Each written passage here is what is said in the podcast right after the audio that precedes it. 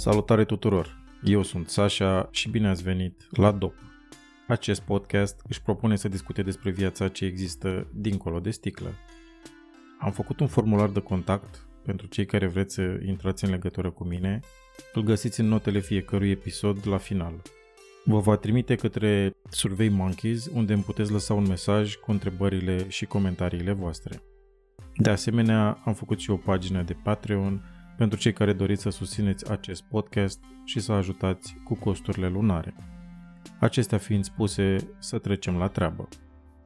Astăzi vom vorbi despre a intra pe pilot automat. Atunci când ai ceva timp de când te-ai lăsat de numărat dopurile și te concentrezi în mod constant pe a rămâne sobru, o să constați că intri într-un mod căruia mie îmi place să-i zic pilot automat. Nu te mai atrage raftul de alcool din magazine, nu te mai trage mintea să zici da atunci când cineva îți întinde un pahar și nu te mai gândești tot timpul ce să faci și cum să faci ca să rămâi în starea de a nu consuma alcool. Eu am intrat pe pilot automat sau am realizat că intru pe pilot automat după vreun an și jumătate, când deja îmi era ușor să mi se mai zică hai la o bere și să înțeleg de aici că vom ieși să socializăm de fapt. Ieșeam cu prietenii care consumau și mă uitam la ei cum se transformau după fiecare pahar. Eu îmi vedeam de treaba mea și mă delectam discutând cu ei și consumând apă minerală. La început, e o perioadă în care eu m-am simțit diferit și special, iar asta nu a făcut decât să-mi hrănească orgoliul că eu pot și ei nu. Vedeam în jurul meu doar bețivi și eu care mă ridicasem deasupra lor. Ce nu vedeam eu este că nu toți sunt alcoolici. Oamenii sunt de mai multe feluri. Unii beau și se pot opri fără nicio problemă, pe alții îi ia primul pahar și se duc până la mai multe. Câțiva pot fi alcoolici. Am realizat, după ceva timp, că nu este locul meu să îi judec. Cum eu m-am autodiagnosticat ca fiind alcoolic și pentru că eu am realizat că nu îmi plăcea consumul meu, Asta nu înseamnă că trăiesc printre alcoolici. Este adevărat că anturajul ne formează și ne dă ceea ce este normal într-o societate, dar orgolul meu preluase conducerea și mă credeam peste ceilalți. Nimic mai fals. Locul meu este să mi văd de treaba mea și să nu mă mai uit în curtea vecinului. Locul meu este să-mi fac eu curat la mine în casă în continuare și să continui cu ceea ce fac pentru mine. Sună puțin egocentric, dar ăsta este adevărul. Nu îi pot ajuta pe ceilalți dacă nu mă ajut pe mine înainte. Și nu mă pot ajuta pe mine dacă nu cred că eu merit să fiu ajutat de mine însumi. De aceea am continuat să ascult podcasturi în mod constant, să mă văd cu nașul sau sponsorul meu în fiecare săptămână și să mă întâlnesc cu alți alcoolici regulat pentru a vedea și învăța ce a mai făcut fiecare cu recuperarea sa. Tot în acest grup restrâns puteam să discut problemele la care mă gândeam eu și cu care mă confruntam eu, oricât de stupide ar suna. Aveam un loc în care lumea mă susținea și mă înțelegea fiecare în felul său. Tot când intri pe pilot automat, vine valul de probleme nerezolvate din spate – Oricât ai încercat să le ascunzi în pahar, acestea trebuiesc rezolvate acum, pentru că ajung să te bântuie. De aceea, programele de recuperare te trec prin niște pași care ajută la rezolvarea acestor probleme din spate. Și ajută. Cum să nu ajute? Necesită și muncă din partea fiecăruia, dar barim așa ai un tipar după care să rezolvi lucrurile. Nu le vor rezolva pe toate din prima. Unele mai adânci rămân și este de datoria fiecăruia dintre noi să le repare în timp.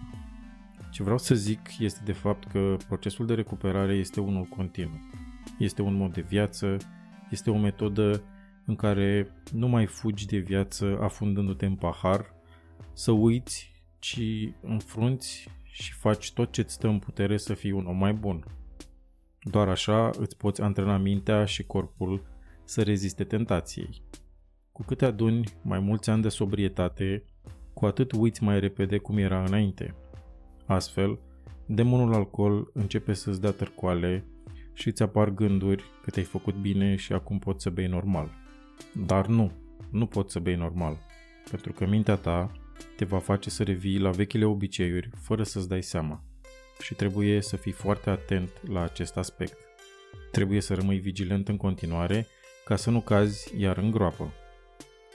Poate că mușchiul recuperării este mai tare acum și cu siguranță că toate noile rutine dezvoltate te ajută să treci peste fiecare zi. Asta nu înseamnă că ai scăpat și îți poți face de cap.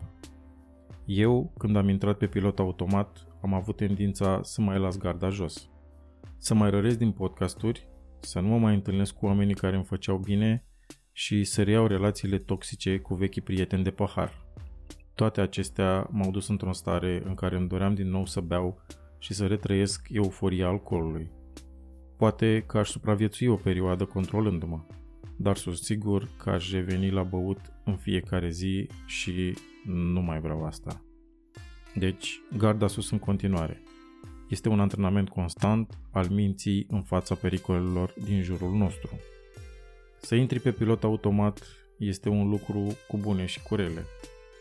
Îți este mult mai ușor să reziști tentației și, desigur, viața este mai ușoară și te bucuri mai mult de ea.